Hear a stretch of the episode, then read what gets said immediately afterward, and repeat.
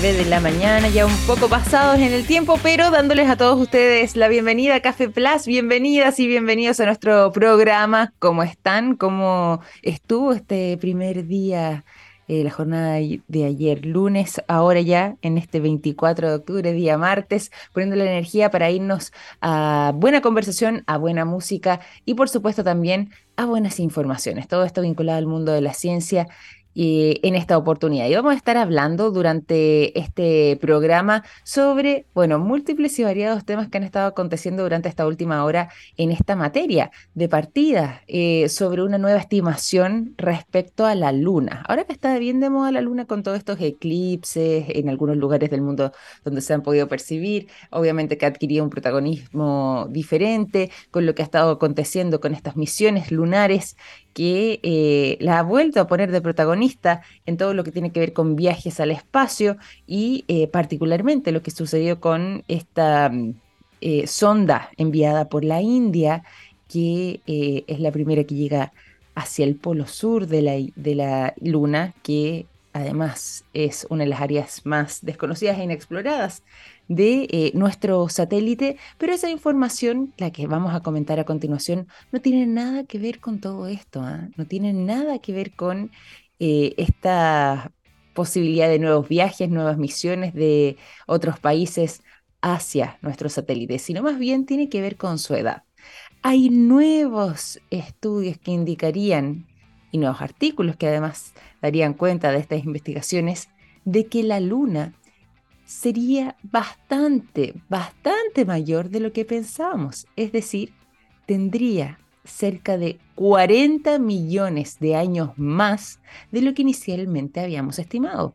De hecho, según este estudio químico que se pudo realizar, sería de a lo menos una antigüedad de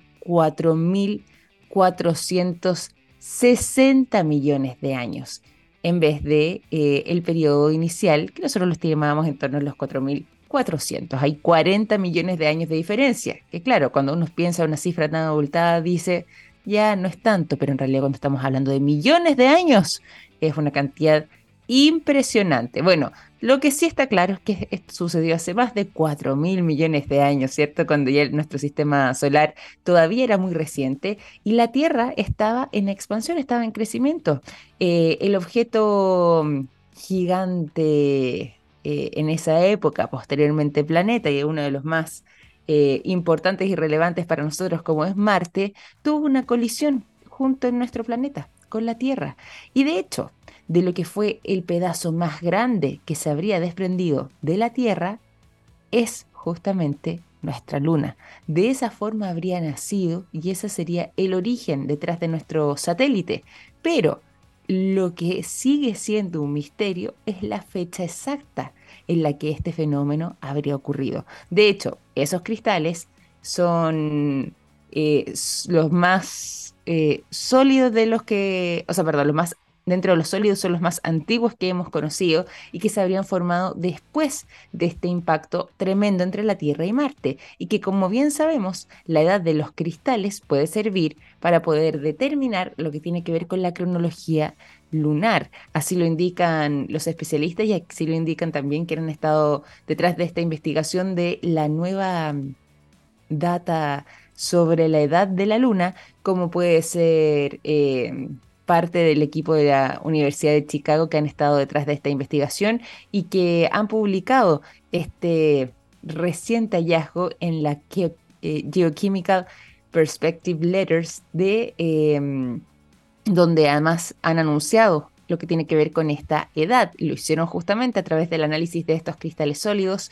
y de los más antiguos conocidos que darían entonces de una fecha que es anterior a lo que nosotros pensábamos que era el origen de la Luna. Así también se ha encargado de señalarlo quien eh, ha sido uno de los más relevantes detrás de esta investigación, como es Philip Heck, que eh, da cuenta de cuál fue el método que utilizaron para poder determinar y sacar estas conclusiones. Bueno, lo que tiene que ver con esta muestra de polvo lunar, que fue analizada y donde fueron vistos estos cristales, ¿cierto?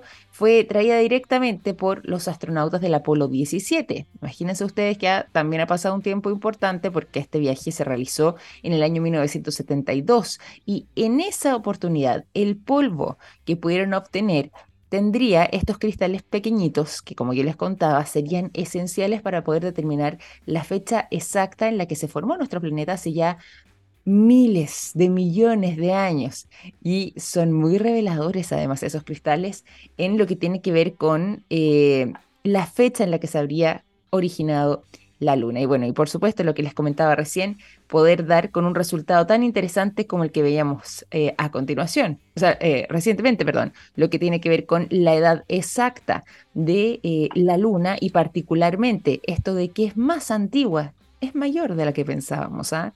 Tiene una antigüedad de unos 40 millones de años más de lo que inicialmente habíamos estimado y si hacemos la sumatoria, el resultado, según este estudio químico, daría que la Luna tendría a lo menos 4.460 millones de años y habría sido por lo mismo absolutamente esencial eh, en lo que eh, ha seguido siendo el desarrollo de nuestro planeta y particularmente el misterio respecto en qué momento exacto, en qué etapa se formó nuestro satélite, bueno, sigue siendo parte del misterio y es lo que los científicos aseguran están interesados ahora en poder determinar. Esa es su nueva misión para poder conocer más sobre nuestro satélite. Vamos a continuar acá en el programa con conversación, nos vamos a ir antes a la música y para seguir avanzando los quiero dejar con el sonido de Muse. La canción Upspring es lo que suena a continuación y al regreso seguimos con más conversación.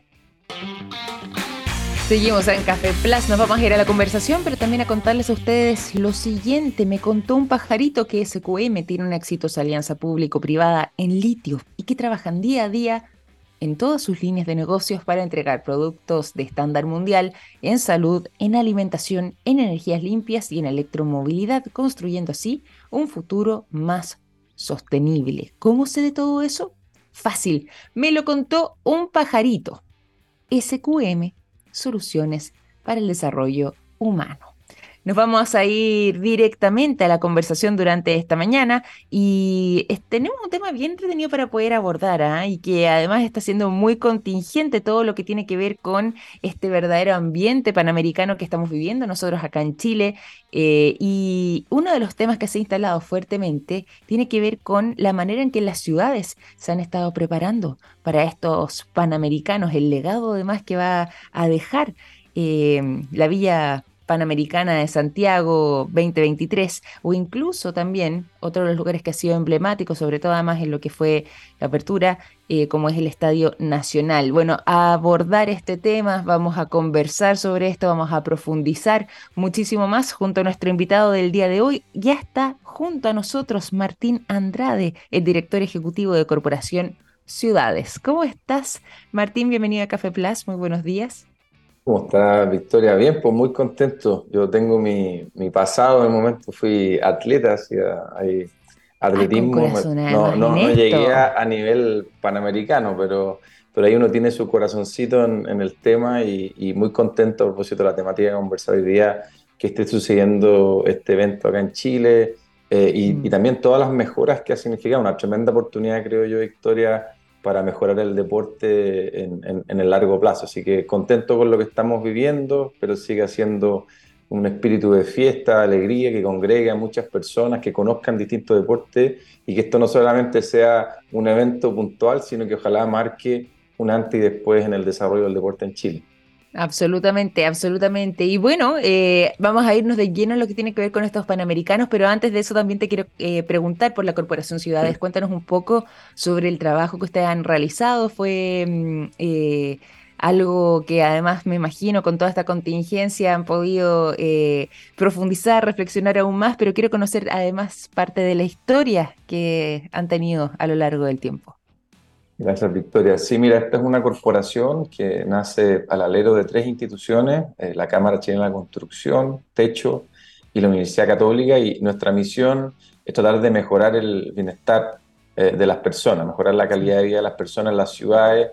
Y Chile, a pesar de lo que uno creyera, eh, es uno de los países más urbanizados del mundo, o sea, en punto de vista de eh, la proporción de chilenos que hemos decidido vivir en las ciudades. Cerca de 9 cada 10 chilenos vivimos en centros poblados y por lo tanto lo que hagamos o dejemos de hacer en nuestras ciudades nos afecta directamente, digamos. Eh, Y, esta ha sido la motivación, tratando de cómo a través de la vinculación público-privada podemos mejorar la gestión y la planificación urbana en Chile.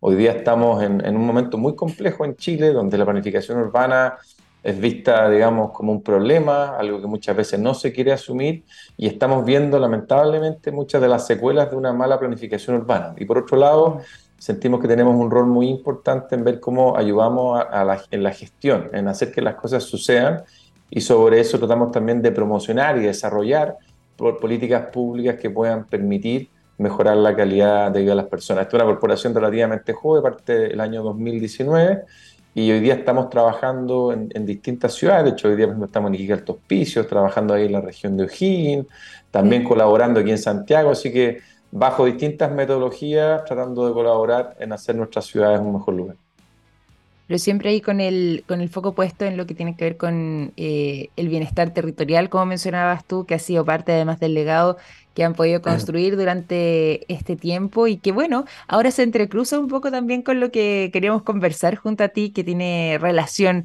con eh, estos premios panamericanos, la emoción además que ha generado, pero también eh, ciertas adaptaciones que hemos tenido que realizar a la ciudad. Una de las cosas que estaba llamando positivamente la atención, yo creo que aquí hay un legado importante que es bueno que lo resaltemos también, tiene que ver con eh, lo que ha sido esta Villa Panamericana Santiago 2023 y que ha sido muy destacada también por no solamente las delegaciones, sino que incluso por los propios deportistas extranjeros que han venido y que están ya sea residiendo ahí o bien eh, preparándose para lo que vayan a ser sus distintas eh, competiciones. Cuéntanos un poco ahí sobre la evaluación que ustedes hacen respecto a esta Villa Panamericana en particular y eh, lo que puede pasar con esta Villa Panamericana también en el futuro, una vez que estos Juegos Panamericanos ya culminen.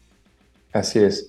Oye, mira, lo yo creo que eh, la Villa Panamericana creo que tiene muchas aristas por las cuales uno podría destacar. Primero, yo creo la, la, calidad de su diseño urbano, de la arquitectura, eh, además desde el punto de vista del emplazamiento de Victoria. Este está ubicado contiguo al Parque de Cerrillo, un lugar donde además está recibiendo muchos equipamientos, mucha infraestructura pública, creo que es un ejemplo de cómo debes, debiésemos hacer ciudad. Muchas veces vemos con frustración que las soluciones habitacionales se están yendo fuera de la ciudad, donde no hay servicios, donde la gente está fuera también de sus trabajos y por lo tanto, lejos de ser la vivienda una catapulta para un mejor desarrollo profesional, humano y familiar, se transforma en un problema que se va arrastrando año a año. Entonces, la ubicación de estos, eh, de estos edificios es notable. Son cerca de 17 edificios, esto es un paño más o menos como de 6,4 hectáreas, donde, como tú bien decías, Victoria, esto, el día hoy día, eh, muchos de estos departamentos están alojando a estos atletas, pero luego van a pasar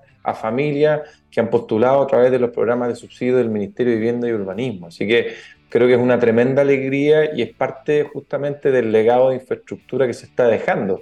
Acá hay remodelaciones de pistas que son emblemáticas, como la pista ahí Mario Recordón, el, bueno, el centro de alto rendimiento, un nuevo centro también eh, para deportes acuáticos, el primer centro paraolímpico también acá. Entonces se suma una, una serie de, de obras, Victoria, que, eh, como te decía al principio, para quienes hemos practicado deporte y hemos visto eh, un poco el, el estado de esa infraestructura, es algo que le viene demasiado bien y que viene a saldar, creo yo, una, deuda histórica que había no solamente con los atletas, sino que los entrenadores y todas las personas que han tratado de empujar el deporte en Chile.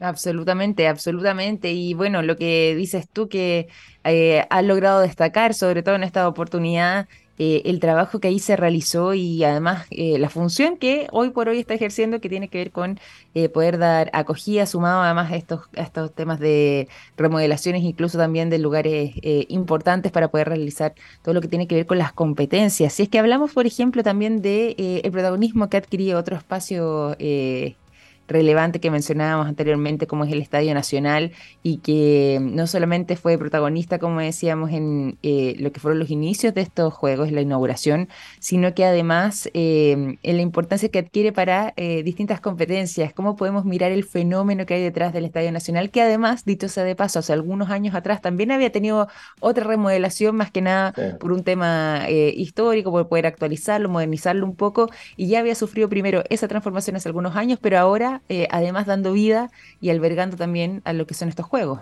Sí. No, tú, lo has dicho muy bien, Victoria. para mí, un proyecto del Parque Estadio Nacional me encanta. Creo que es un modelo mm. que es perfectamente replicable porque uno a veces tiene mala memoria, pero el, Estadio Nacional, y, sigue pasando en muchos estadios en Chile, son recintos que son deportivos que solamente se abrían cuando habían eventos deportivos. Pero esto sabemos.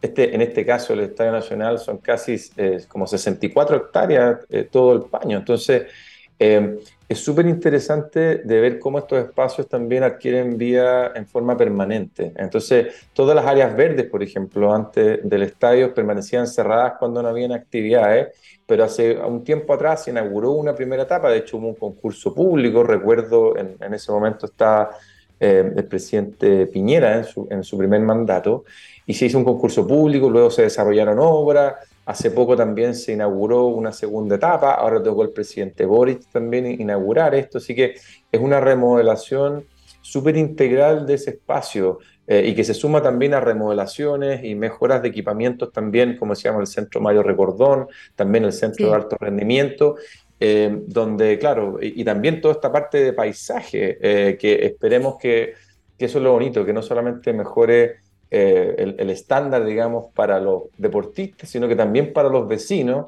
que han visto, ¿no es cierto?, esta transformación también como una tremenda oportunidad de renovación urbana en un sector que también era demasiado necesario que se pudiera actualizar. Así que yo no sé si seré muy ambicioso, Victoria, pero ojalá podamos ver este ejemplo del Estadio Nacional repartido en muchos otros estadios de Chile.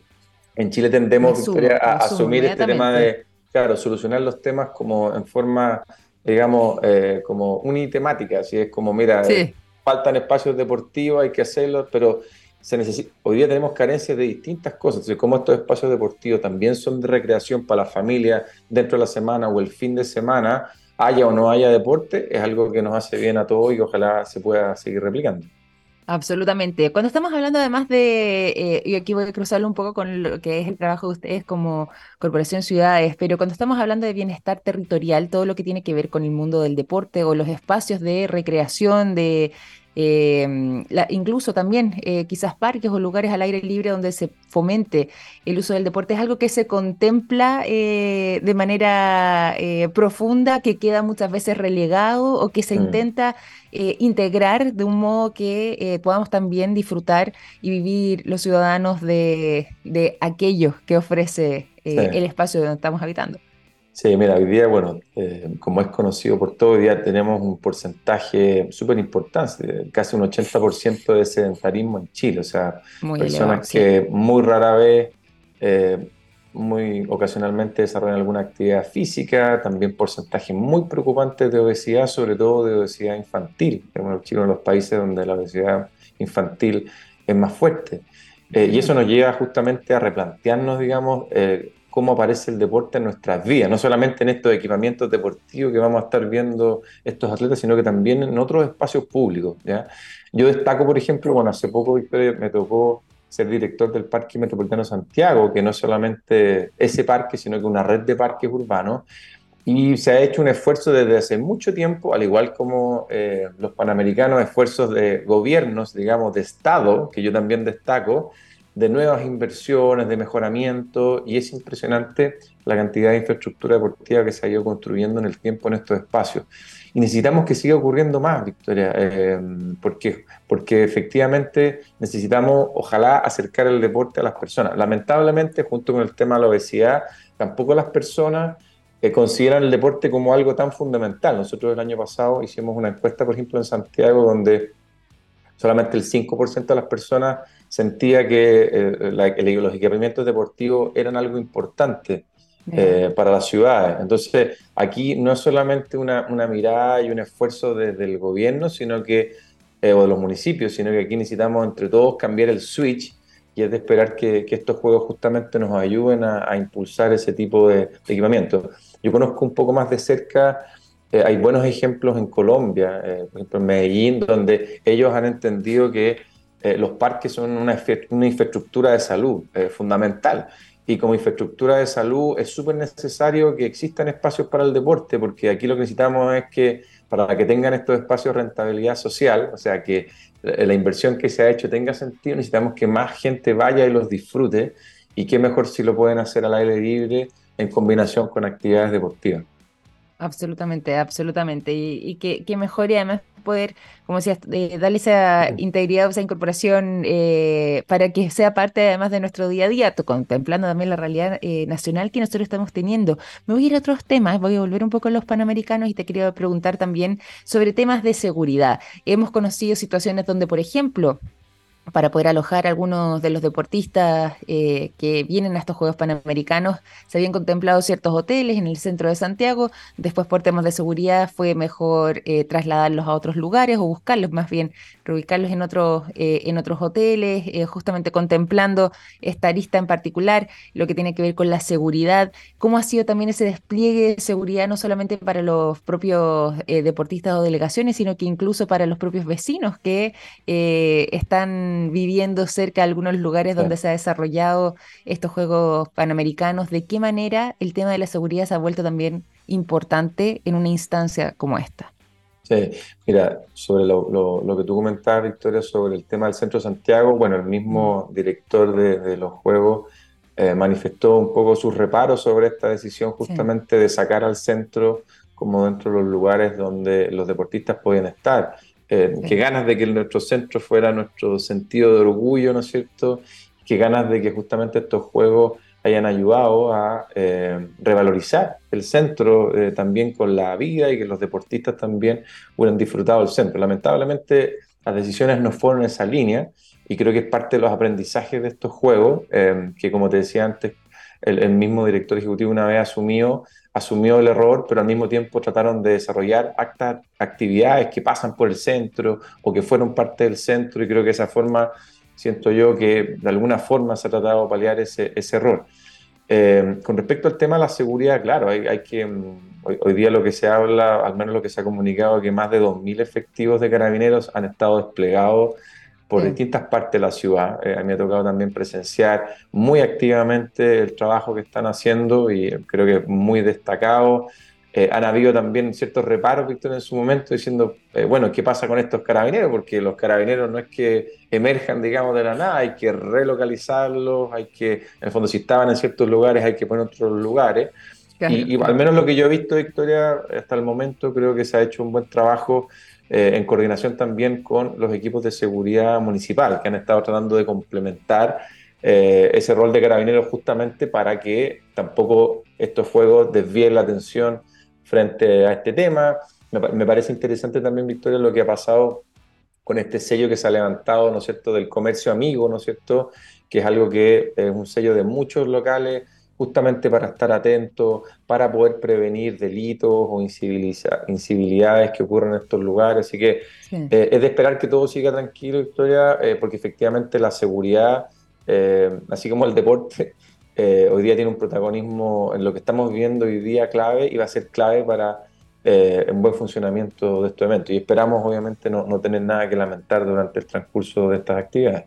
Totalmente. De momento queda bastante eh, para que podamos seguir eh, analizando, observando, viendo cómo se sigue desarrollando, pero hasta lo que han sido eh, estos primeros días de Juegos Panamericanos, raya para la suma, ¿qué evaluación haces tú o quizás desde la misma Corporación Ciudades de lo que hemos podido ver en lo que ha sido esta implementación de los Juegos dentro, ya sea de la ciudad de Santiago, pero también en otros puntos de nuestro país? Sí, no, mira, como te decía, fuera de detalles, cosas que han, contingencias que han ocurrido, que han sido conocidas por todos, yo creo que yo, yo lo que destaco primero es que esto es un esfuerzo de Estado desde hace ya varios gobiernos atrás, usando distintas administraciones y, colores políticos, por lo tanto creo que lo que queda es apoyarlo.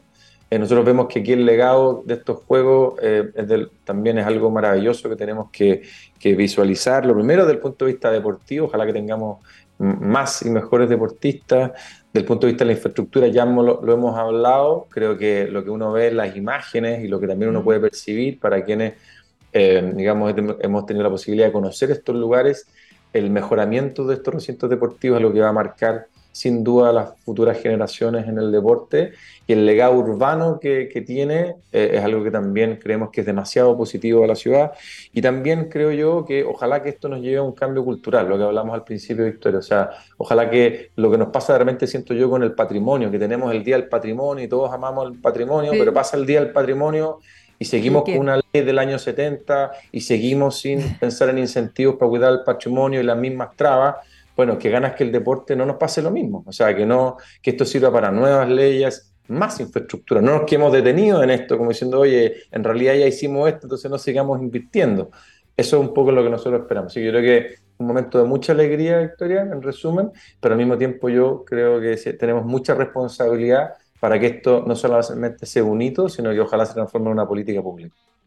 Totalmente, y me voy a sumar además a esa reflexión y esas palabras que nos entregas, parte del mensaje, además que, que vamos a recoger. Y bueno, antes de finalizar también, ¿te parece si invitamos a la gente a conocer un poco más sobre el trabajo de Corporación Ciudades? ¿De qué manera se pueden contactar con ustedes? ¿Cómo pueden conocerlos más?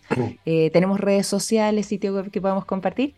Sí, muchas gracias Victoria por el espacio, por esta conversa. Y sí, mira, nosotros como Corporación Ciudades en www.corporacionciudades.cl, también ahí en, tenemos bueno, Instagram, Facebook, pueden conocer del trabajo de la corporación, todo el trabajo que nosotros hacemos, nosotros tratamos de sistematizarlo y dejarlo disponible. Hemos trabajado en ciudades Coyhaique, Punta Arenas, Niquel Hospicio, hemos hecho estudios de cobertura vegetal, de transporte, de bienestar territorial, todo ese estudio, todo ese trabajo está disponible en la Corporación Ciudades.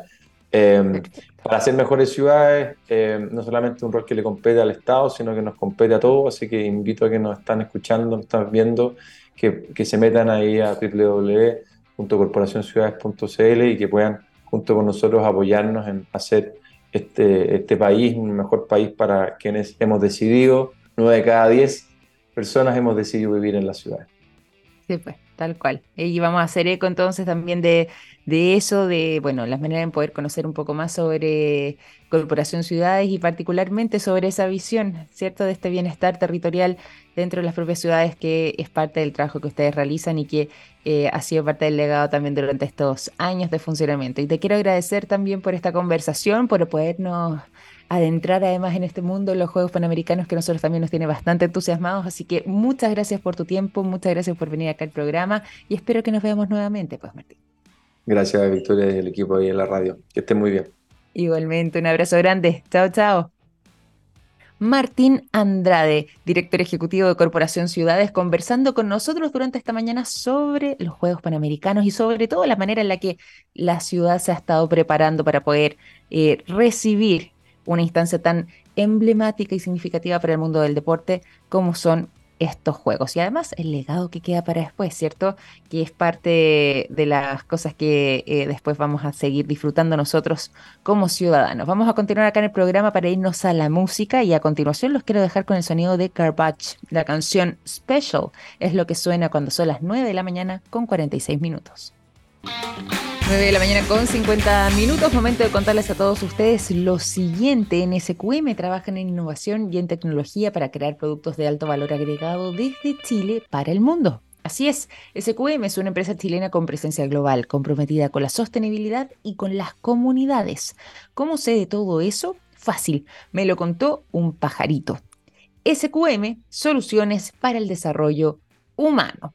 Nos vamos a la información y aquí les voy a contar algo que parece de otros tiempos, del pasado y de hecho un pasado tan lejano donde quizás la humanidad poco o nada protagonismo tenía. Me refiero a la división de los continentes. ¿Cierto? Aquí, claro, está la teoría además del estrecho de Bering respecto a por qué eh, estaba poblado América y quiénes verían siendo eh, sus antecesores, ¿cierto? Em, y cómo es que habían llegado hasta ahí. Y se conoce acá la teoría del estrecho de Bering, que habrían eh, cruzado, ¿cierto? Hasta que finalmente se terminan separando tanto el continente europeo como el americano por el norte y de esa manera es que América surge por sí misma, ¿cierto? Como continente y bueno, todo lo que tiene que ver con la historia posterior. Ahora estaría sucediendo algo relativamente parecido, ¿sí? En estos tiempos, imagínense ustedes. Bueno, de eso se está hablando eh, sobre lo que estaría aconteciendo en el continente africano. ¿Por qué? Porque una misteriosa, pero además enorme grieta estaría comenzando a dividir gran parte de su territorio. Sí, exactamente. De hecho, tan grande es esta grieta que no se descarta que en un futuro incluso podría generarse o formarse más bien un nuevo continente y un océano que los divida. ¿De qué se trata? Les cuento a continuación. Fíjense que en Kenia, particularmente en el año 2008, 2018, digo, ya se evidenciaba los signos de una enorme grieta que atravesaba una de sus localidades, lo que además trajo no solamente temor, ¿cierto?, sino que daños enormes en infraestructura, en eh, una carretera que estaba construida por ahí, en la evacuación además de las familias que vivían en los sectores aledaños y que eh, tuvieron que retirarse para eh, no correr peligro. Y esos fueron los primeros indicios de que, claro, algo aquí está pasando. Bueno, se dijo en esa oportunidad que aquello podía tener que ver con el llamado rift de África Oriental.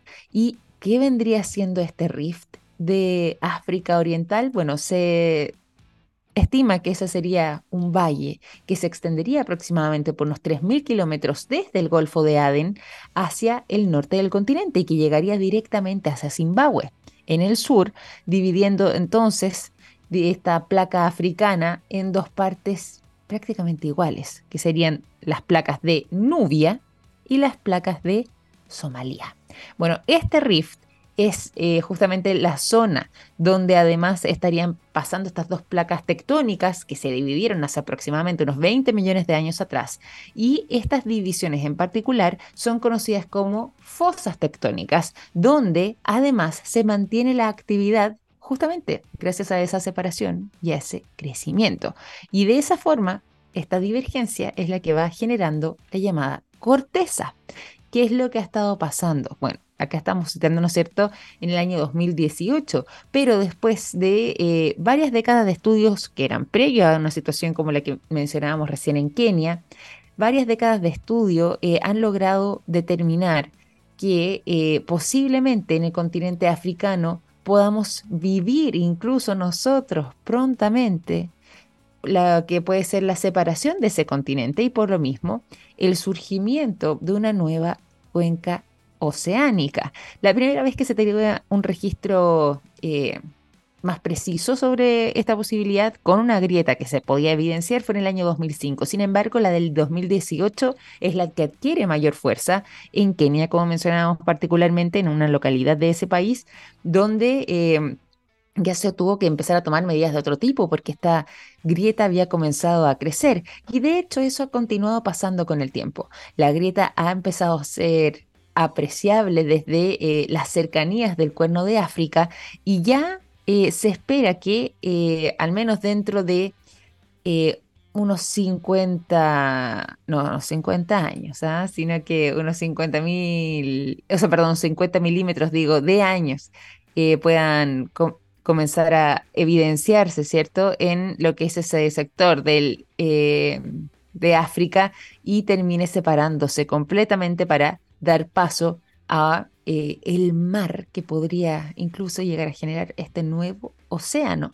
Esto no sería la primera vez que ocurre. Hay antecedentes en el continente sudamericano de que una situación o un fenómeno como este también había ocurrido, ¿cierto? Hace millones de años atrás, pero em, esta es la primera vez que tenemos nosotros eh, indicios de que, al menos en estos tiempos, podamos nosotros comenzar a evidenciar lo que va a ser esa transformación. Todo esto además lo pueden encontrar con mayor detalle en la revista Earth and Planetary Science Letters, que ha estado publicando lo que tiene que ver con este tema en particular, con este rift eh, que está haciendo noticia hoy por hoy, este llamado, como decíamos antes, Rift de África Oriental, que podría generar esta división, que claro, no va a suceder mañana, ni en 50, ni en 100 años más posiblemente, falte bastante más tiempo que eso, pero ya nosotros sí estamos siendo testigos de ese proceso. Poco probable además que mm, eh, dicen los expertos que los seres humanos que estamos acá hoy por hoy presentes eh, tengamos la posibilidad, y no solamente me refiero a nuestra generación, sino que las venideras, de ser testigos en el momento exacto en que esa ruptura definitiva se genere. Pero sí, ya estamos siendo testigos de este inicio del proceso, porque se estima que pueden faltar incluso 10 millones de años por delante hasta que eso sea una realidad quizás la especie, nuestra especie, digo, los seres humanos ya no estemos sobre la Tierra hace harto tiempo incluso, así que no vamos a verlo como tal, pero sí, por lo menos ya estamos teniendo los primeros indicios de esa posibilidad. 9,57, vamos a ir finalizando este capítulo de Café Plus. Le quiero agradecer a todos ustedes por habernos acompañado el día de hoy y sigan en sintonía porque hoy es jornada de día martes y ya comienza la ciencia del futuro. Un gran abrazo, que estén muy bien. Chao, chao.